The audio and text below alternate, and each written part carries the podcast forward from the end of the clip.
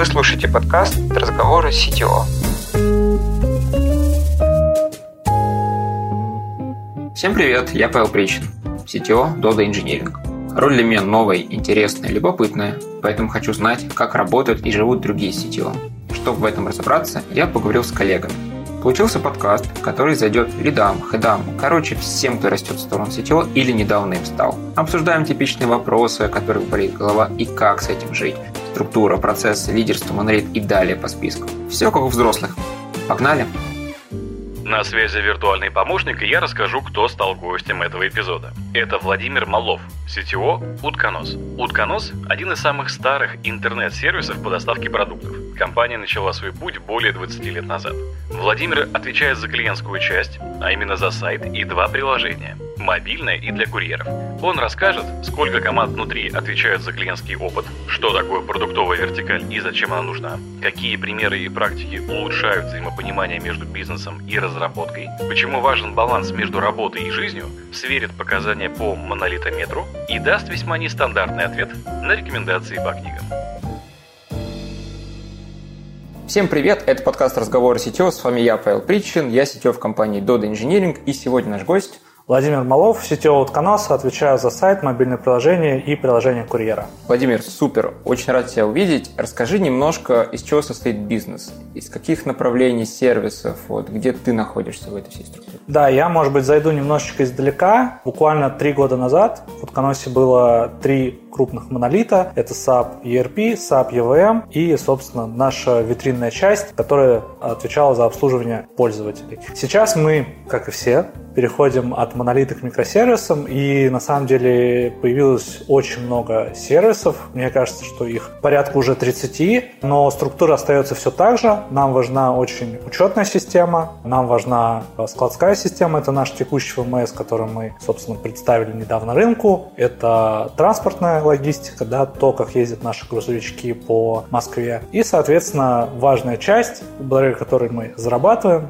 да, это сайт, это мобильное приложение. И то, как я упомянул, еще и та часть, которая отвечает за курьерское приложение, да, то есть у нас, грубо говоря, встречает клиента мобильное приложение, да, и точно так же курьер заканчивает взаимодействие, да, там, по заказу именно благодаря курьерскому приложению на Android. То есть это тоже часть нашего клиентского опыта. Так, и ты отвечаешь за какой блок? Я отвечаю, соответственно, за сайт, за мобильное приложение и приложение курьера, то есть за клиентскую часть. А сколько там команд? Из чего состоят? Ну, на текущий момент у нас порядка 15 команд, которые отвечают за клиентский опыт. Да, это более 100 человек на сегодняшний день. Мы идем в матричную историю, когда у нас есть вертикаль бизнеса, грубо говоря, там, который отвечает за ценообразование. У нас есть отдельный сервис, Price Manager, и, собственно, там от мала до велика, от директора до релиз-менеджера все выстроены в эту линейку. При этом мы говорим, что наши текущие отделы, которые, в общем-то, занесены в бухгалтерию, в HR-службу, это наши отделы, то есть это наши практики PHP, Go, Angular, iOS, Kotlin, тестирование, а,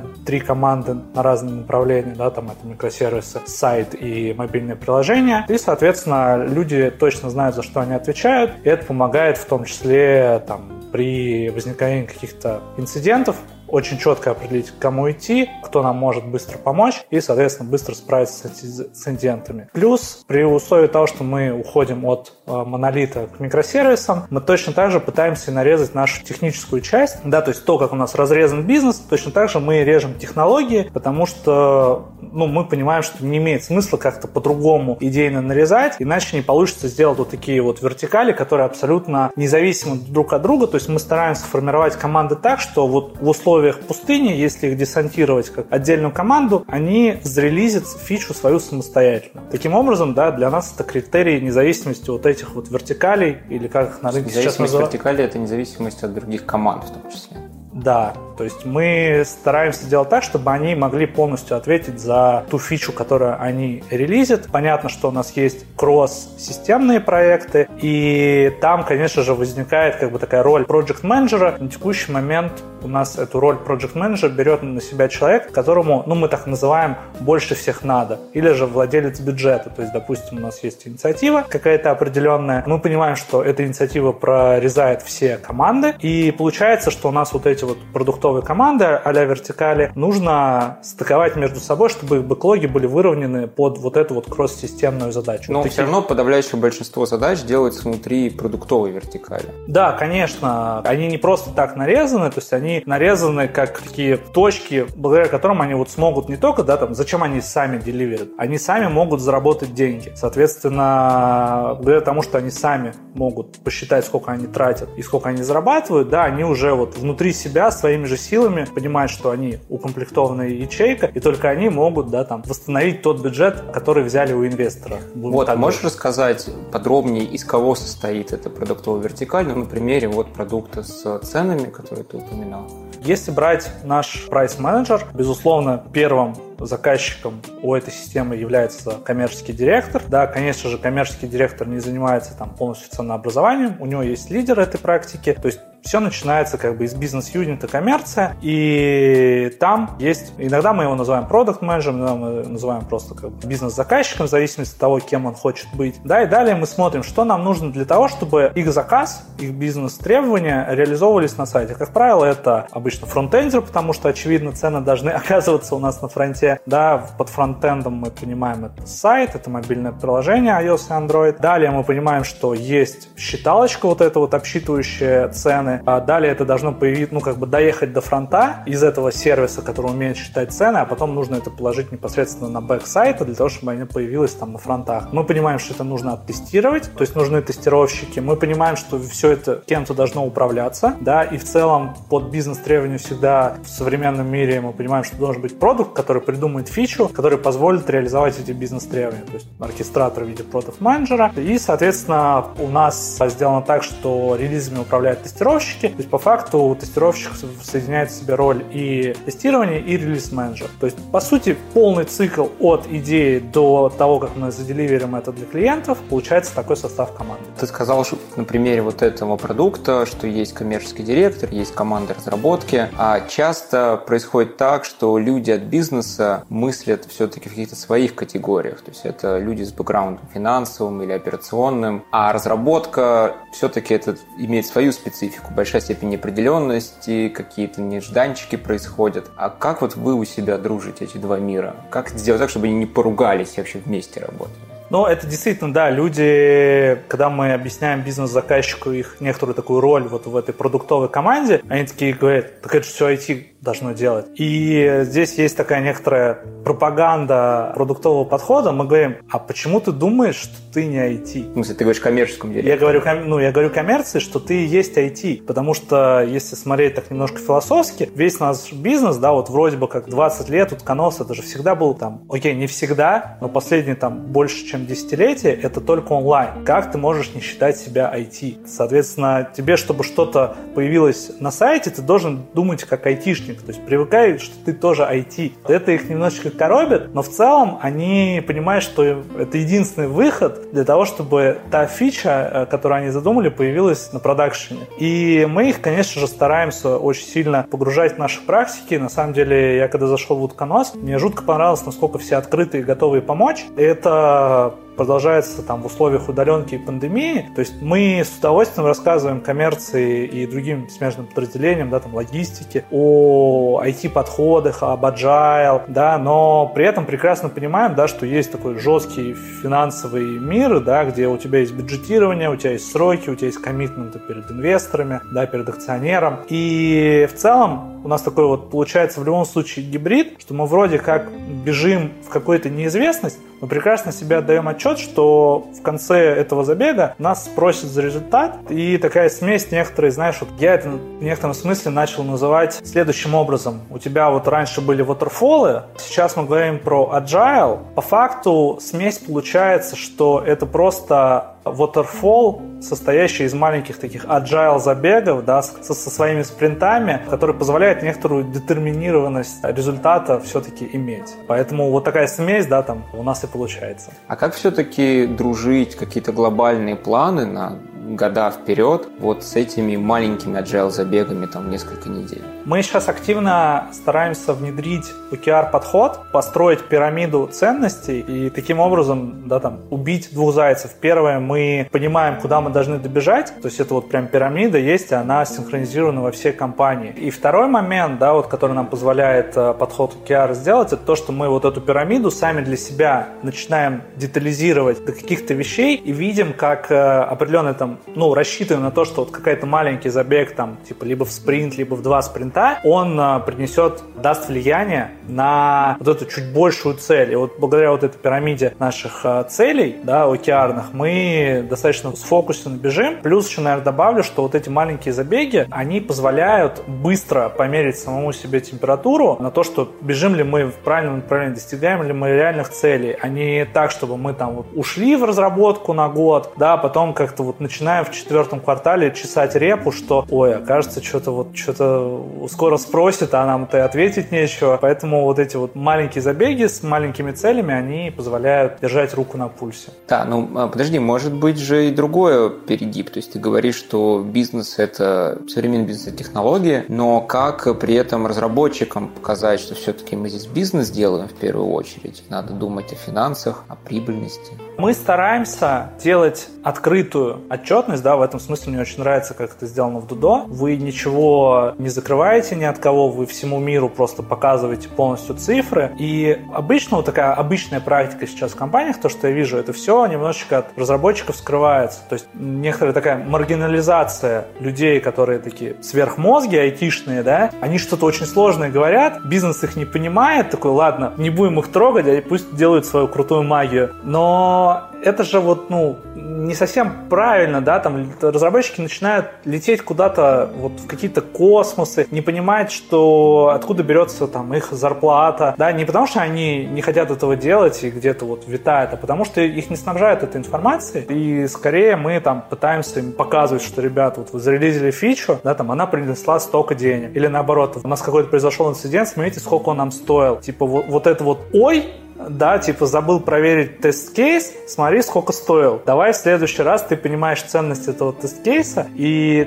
ну, то есть мы все это делаем открытым внутри компании, в плане, как бы люди понимают, как они влияют, да, там, если заработали больше, нам дали там больше ставок, больше бюджета на какие-то активности, да, и в обратную сторону люди понимают, почему какие-то сейчас возможности, например, закрыты, да, потому что там не очень хорошая неделя была, не очень хороший месяц был. И когда ты это все объясняешь разработчикам, разработчикам это не такой уж rocket science, да, они это все прекрасно понимают, да, там мало заработали, мало там выхлопа на какие-то классные новые вещи, какие-то эксперименты. Если летим хорошо, то, пожалуйста, разжимается эта вся история. Ну, по-моему, работает неплохо. Получается, у тебя такая роль в каком-то смысле, то есть ты для бизнеса проводник технологий, а для разработчиков ты проводник бизнеса. Да, у меня буквально сегодня был кейс, где я коллегам из безопасности объяснял, что такое кавка и почему не нужно вот строить прямые связи. Нам нужно было подружить два сервиса. Между этими сервисами должна ходить конфиденциальная информация. Коллеги из безопасности говорят, слушай, вот мы слышали про вашу кавку, вот там что-то все летает, все сообщения, какое-то это супер общественное место, и нам не очень хочется, чтобы вы использовали эту технологию. Давайте вы напрямую вот эти сервисы замкнете, а мы как бы вот из мира микросервисов понимаем, что ну, это антипаттерн. И я, в общем, придумал такую метафору, что, коллеги, смотрите, Представьте, вот есть две башни, построенные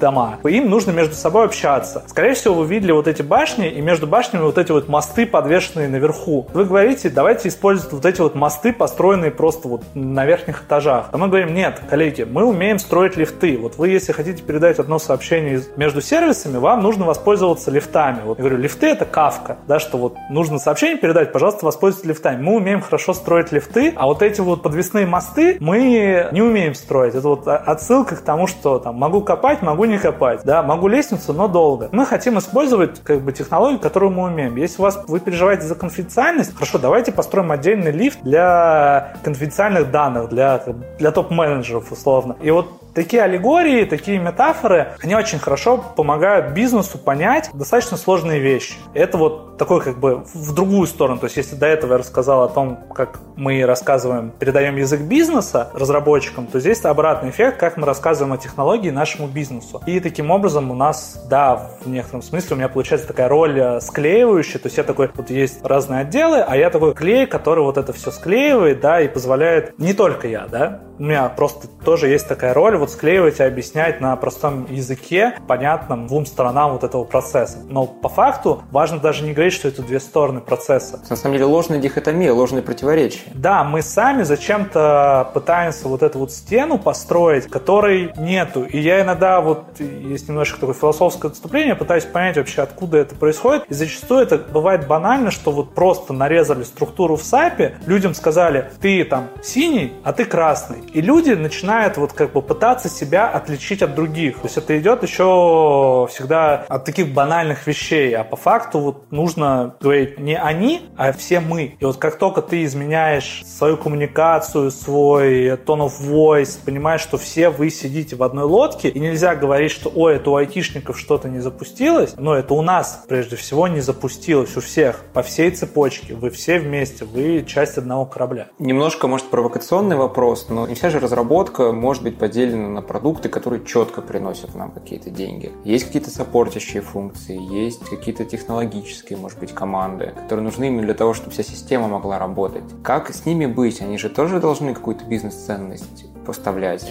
Да, у бизнеса задача вперед, бежать и зарабатывать деньги, пробовать, щупать, что-то быстро имплементировать, прототипы, еще что-то. Это хорошо, наверное, я думаю, ты это тоже почувствовал, на старте компании. Дальше эти слабые конструкции, быстрые, запрототипированные, они начинают рушиться под тяжестью вот этого всего растущего бизнеса, а бизнес, он не видит того, что видит разработка, и в разработке важно также вот рассказывать, ребята, у вас здесь слабая конструкция, здесь надо перестроить фундамент. Некоторая такая ответственность IT-команды, там, если хочется, например, бизнесу, ой, они запустили акцию 2 по цене одного, классно пошла, а что если мы сделаем 4 по цене 3?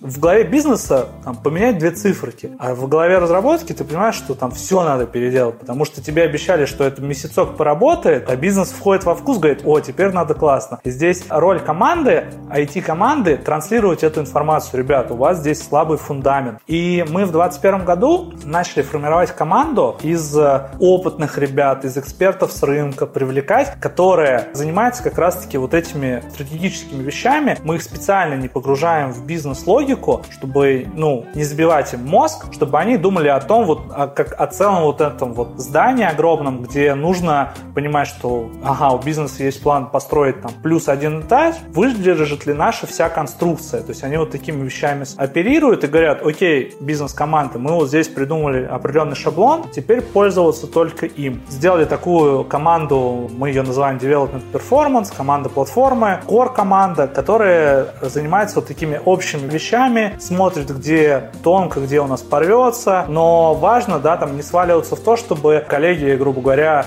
за другими командами что-то подчищали. То есть, если мы видим, что это тонкое место сидит в определенной бизнес-команде, то мы говорим, бизнес-команда, вот смотрите, вот тонко, мы вам подсветили, мы вам даже сказали, как это нужно исправить. Вот, исправьте, пожалуйста, как можно быстрее, мы побежали дальше. Мы не заглубляемся в вашу бизнес-логику, вы лучше знаете свою бизнес-логику. Но мы вам сказали, что у вас здесь критика. То есть, ходит, обследует каждый раз вот это здание. Надеюсь, что в 2022 году мы вот такое перейдем от э, такого обследования в построение каких-то вот именно стратегических вещей, да, чтобы немножечко опережать события и не оказываться в критических ситуациях в горячий сезон. Это получается, ну, как бы твоя команда, да, в каком-то смысле? Это начиналось как моя команда. Сейчас я понимаю, что эта команда абсолютно самостоятельная. Я люблю всегда делать системы такими равновесными, то есть искать сдержки и противовесы, да, чтобы она вот сама органично плыла. И я сейчас обнаружил то, что, в принципе, у этой команды понятно, что у нее заказчик бизнес, но в целом очень хорошо патроны эти команд, этой команде подносят ребята из тестирования. То есть они, по сути, тестируют, видят слабые места, проверяют на прочность нагрузочным тестированием. То есть вот это вот ребята, они формируют фактически бэклог, такие бизнес-требования. И далее эта команда работает уже с командой архитекторов, да, и в принципе в этой команде тоже ребята там с архитектурными способностями присутствуют. И, соответственно, уже вместе с архитекторами прорабатывают концептуальные решения, как нам вот не залатать, точнее, а наоборот сделать системное решение. И, в принципе, они плывут сами, хотя, да,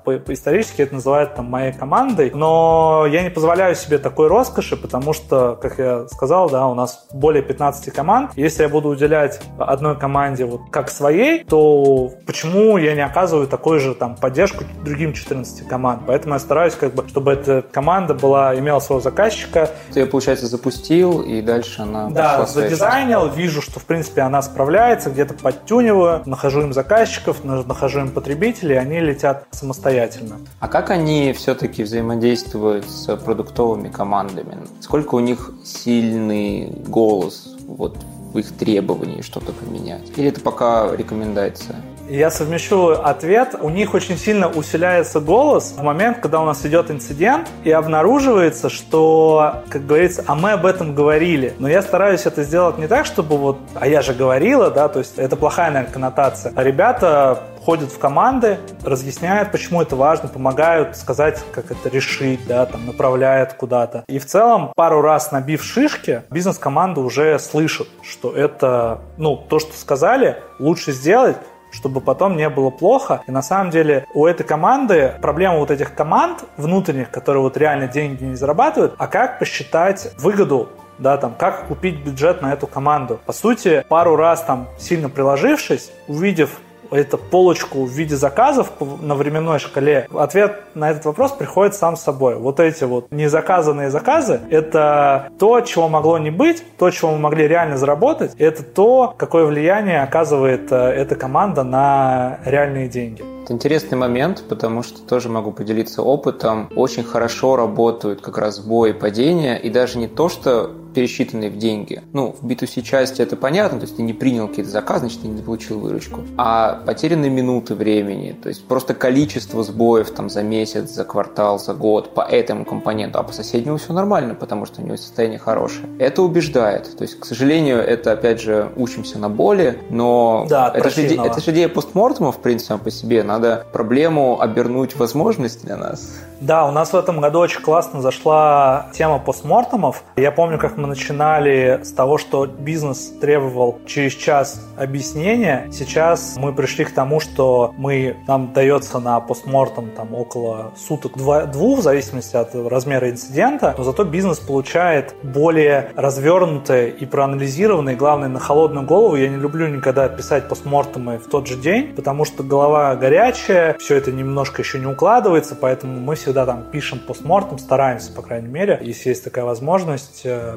писать на следующий день. Обычно они намного более качественные, и таким образом мы в нем ну, всегда стараемся ответить на вопрос, как просто не допустить это в будущем. Но я все-таки это скажу, что вот это вот объяснение ценности команды через то, что мы наступили на грабли, это, конечно, так себе история. То есть в некотором смысле ты чувствуешь себя таким некоторым родителем, когда у тебя ребенок в очередной раз засунул пальцы в розетки, но, в принципе, да, там не, не всегда убережешь этого ребенка. То есть я, наверное, здесь еще пока в процессе. Как же все-таки... Понятно, что ты стараешься сделать все наперед, но так, чтобы вот реально прям считать деньги, не после каких-то фактических инцидентов, а до. И не оказываться в ситуации, когда ты посчитал деньги после инцидента. Не должно быть инцидентов. Да, здесь довольно сложно бывает. То есть, если ты предотвратил там, 5 падений в будущем, то ты же не знаешь, сколько бы ты потерял от этих пяти. Их же не произошло. То есть, когда все спокойно и нормально от того, что ты хорошо поработал, это воспринимается обычно как просто должное.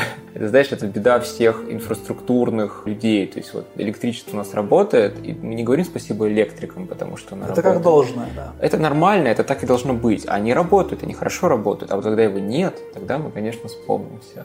Да, и иногда, когда ты видишь, что выкатили какую-то оптимизацию, и у тебя там полочка метрики технической как бы кратно сократилась, такой прям хорошая ступенька получилась, и в следующей неделе ты, например, наблюдаешь, что у тебя как-то кривая заказов, например, поинтереснее, ты как бы, ну, для тебя это отдушно, что вот сокращая время там ответа определенных методов загрузки страниц, люди больше заказывают заказов, да, там не отвлекаются, пока твоя страничка грузится, как бы приятно, приятно об этом думать, но хочется все-таки, да, это измерять, что именно вот эта вещь, то есть прямая корреляция скорости и количества заказов, она тоже должна быть. Но в целом в это, наверное, важно не заигрываться, потому что когда вот вы разделяетесь на кучу команд, начинается дележка результатов. Ну, то есть ты же разрезался, ты взял какой-то небольшой бюджет, и ты должен за него отчитаться. И каждая команда пытается насчитать свой какой-нибудь результат в конце. Ну и как бы я думаю, очевидно, что если ты соберешь там результат вот этих всех команд, это будет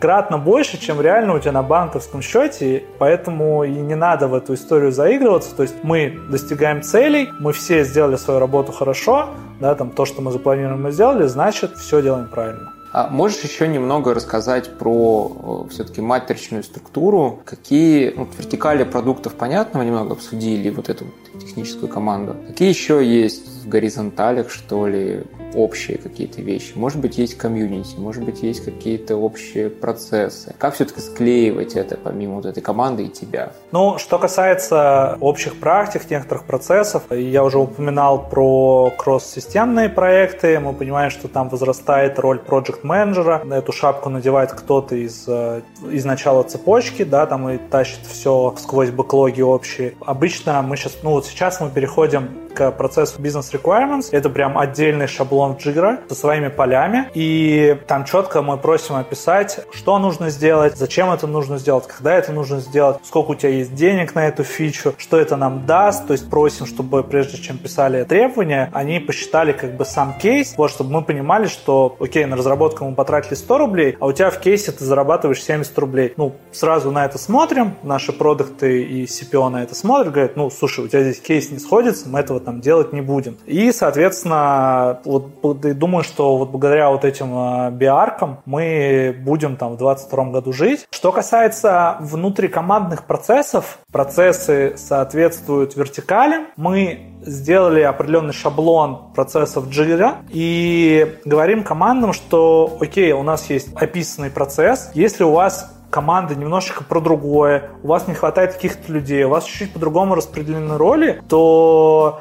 вы можете форкнуть этот процесс, но обязательно пропишите, в чем ваше отличие. Э, это нужно для того, чтобы когда человек пришел в команду непосредственно, он быстро смог сориентироваться, какие здесь правила игры, да, то есть процессы — это правила игры. Или если у нас мы приветствуем горизонтальную миграцию, если человеку надоело заниматься, там, к примеру, каталогом, он хочет позаниматься чекаутом, чтобы он пришел в команду чекаута, и он сразу сориентировался, в чем здесь отличие процессов. То есть мы не прибиваем гвоздями унифицированный процесс, да, мы говорим, что есть канва, есть шаблон, Хотите форкайте, просто опишите, если вам так комфортно. В целом, как-то так сложилось в нашей э, компании, команде, ну, по крайней мере, у меня там в моей вотчине, что мы релизом управляют тестировщики, и в целом, да, там как бы от них отстраиваются процессы. Мы стараемся всегда идти от того, что нам нужно в конце, то есть от результата, окей, если нам нужно там зарелизиться через месяц, давайте поймем, что мы успеем. Точно так же, как вот нам нужно зарелизиться, давайте мы пойдем, какие шаги в этом процессе нужны для достижения результатов. То есть так немножечко переворачиваем, не, не от начала начинаем, да, там, а немножечко с конца отматывать. Ну, по крайней мере, мне помогает это быть сфокусированным на конечном результате. Поэтому процессы у нас идут от э, команды тестирования. Ну, на мой взгляд, это правильно, потому что они максимизируют качество, они максимизируют... Они в конце цепочки, они, если сталкивался с таким, замечал, да, всегда вот как будто бы не, не успевает последнее звено Да, если так проанализировать, почему это происходит, ну вот эта команда вначале чуть-чуть подзамедлилась, да, вот та подзамедлилась, это вообще чего-то не делала, а дедлайн-то стоит приколотый гвоздями, и мы, чтобы этого избежать, говорим, что, ребят, давайте управлять будет то, с кого с последнего спросят. И таким образом вот у нас так сложилось, что команда тестирования, она вот отстраивает процесс наверх.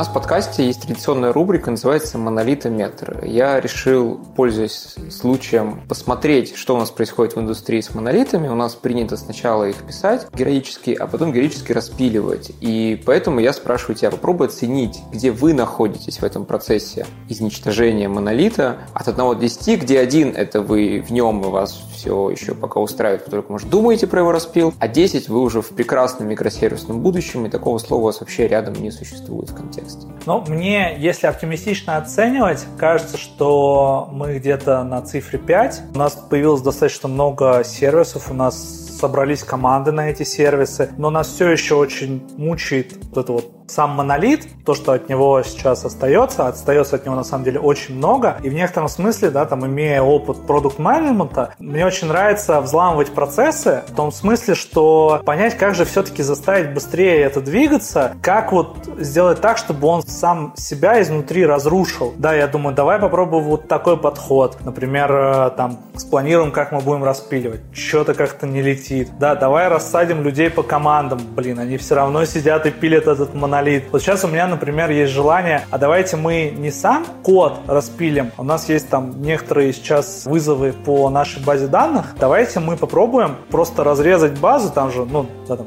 есть совсем по-простому таблицы, возьми, растащи таблицы, у тебя это все начнет пронизывать код, как бы, что тоже начнутся вот эти вот разделения ответственности кода, да, потому что у нас достаточно сильная зависимость на базу, давайте попробуем базу растащить, кажется, это что-то такое, как бы, что действительно можно потихонечку потихонечку разрезать и попробовать таким образом там дорастащить полностью код. Вот сейчас пытаюсь такой подход сделать. Посмотрим. У меня лично своя там амбициозная цель. Не хочу, конечно, зарекаться, но не хочется в 23 году все еще заниматься распилом монолита. То есть у меня как бы на 22 год ну, большое желание эту, эту задачу закрыть. Потому что ну, ну сколько можно тянуться. Я понимаю, что вот вокруг нас, да, там даже в нашей сфере фудтеха очень много таких брошенных крупных распилов монолита, да, там даже у достаточно крупных ребят, хочется все-таки быть в когорте тех, кто с этой задачей справился. Она интересна на самом деле даже не столько с технической точки зрения, это, безусловно, сложная и важная задача, об этом можно будет много написать впоследствии, но я вижу, какой потенциал у этой истории с точки зрения там роста бизнеса, когда действительно все смогут плыть отдельными лодками, да, там командами, не будет вот этой связки между вот этими лодками, ошибками, да, что мы ждем вот здесь, а вот здесь надо поправить, вот этой связанности не будет, это просто позволит бизнесу намного быстрее развиваться, и, на мой взгляд, именно поэтому нельзя этой задачей заниматься очень долго.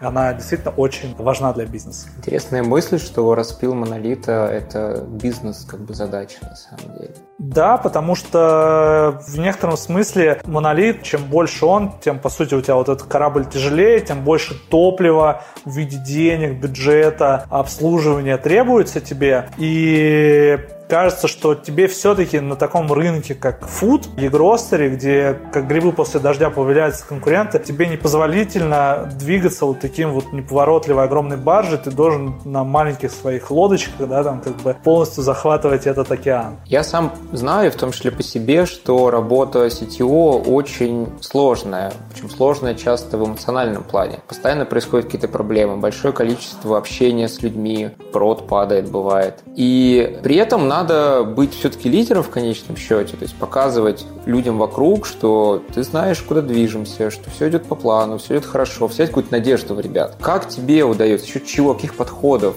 ты остаешься в энергии, в хорошем настроении и вообще встаешь, идешь на работу каждый день? Очень много мне в этом дал спорт, правильное питание, это все очень банально, но это действительно большой запас энергии, который можно высвобождать благодаря там, правильному питанию и здоровью. Вот пресловутый избитый термин work-life balance я принципиально стараюсь не работать после 8 часов вечера. У меня раньше были проблемы со сном, и это связалось с тем, что работал там и до часу, и до 11 вечера, и ты просто вот, ну, окей, ты отошел от компьютера, но твой мозг все еще перегружен, да, то есть он не может освободиться от этих мыслей, ты плохо спишь, у тебя идет под откос следующий день, поэтому ради того, чтобы твой следующий день прошел эффективно, я как бы говорю, все, после 8 ты, ну, тебя не существует для этой работы, и это не потому, что ты так не любишь свою работу, это скорее потому, что ты ее очень любишь и хочешь всем собой отдаться на следующий день. Плюс, да, там нужно видеть цель, к которой ты идешь, все время не сворачивать, э, ну, как бы, все время, когда должна быть путеводная звезда, зачем ты это делаешь. Слушай, ну, расскажи, а вот для тебя цель-то какая вообще? Зачем ты работаешь? На самом деле, э, вот а, отвечая на вопрос, зачем работаю, мне жутко нравится, и я, ну, для меня в целом 21 год, он в некотором смысле очень поворотный, и мне жутко нравится заниматься людьми, инвестировать в них, видеть результаты результат. На самом деле это некоторая мощность, ты ощущаешь свою мощь, когда ты работаешь не вот своими собственными руками, здесь можно пошутить про делегирование, про увиливание, про эффективный менеджмент, тут вот как бы плоскость для шуток, да, но когда ты видишь, что благодаря твоим действиям, когда ты помогаешь людям открывать некоторые двери, что-то подсказываешь, мотивируешь их, твоей силой реально становится работа 10 людей, ты видишь результат работы этих 10 людей, ты понимаешь, что, блин, круто, ты на кого-то повлиял, повлиял, и ты в целом понимаешь, что где-то внутри тебе посылаются такие некоторые лучи добра, то есть ты что-то этому миру дал. И вот казалось бы, да, вот ты, я CTO, да, но я думаю, ты со мной согласишься, что в работе CTO важны не технологии, важны люди. И только благодаря им все наши усилия в технологическом плане, они вообще осуществляются.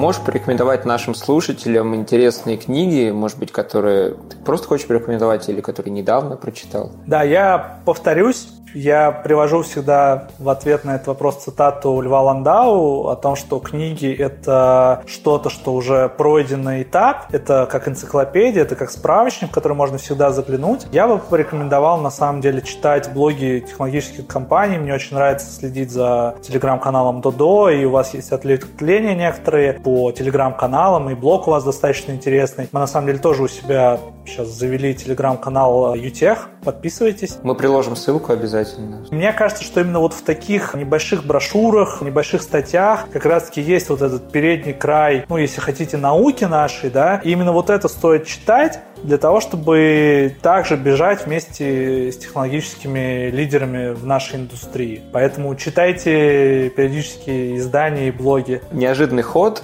но интересно. Владимир, спасибо тебе большое, что пришел. Было очень приятно с тобой пообщаться. Спасибо большое, что пригласили. Всегда нравится делиться. Зовите еще.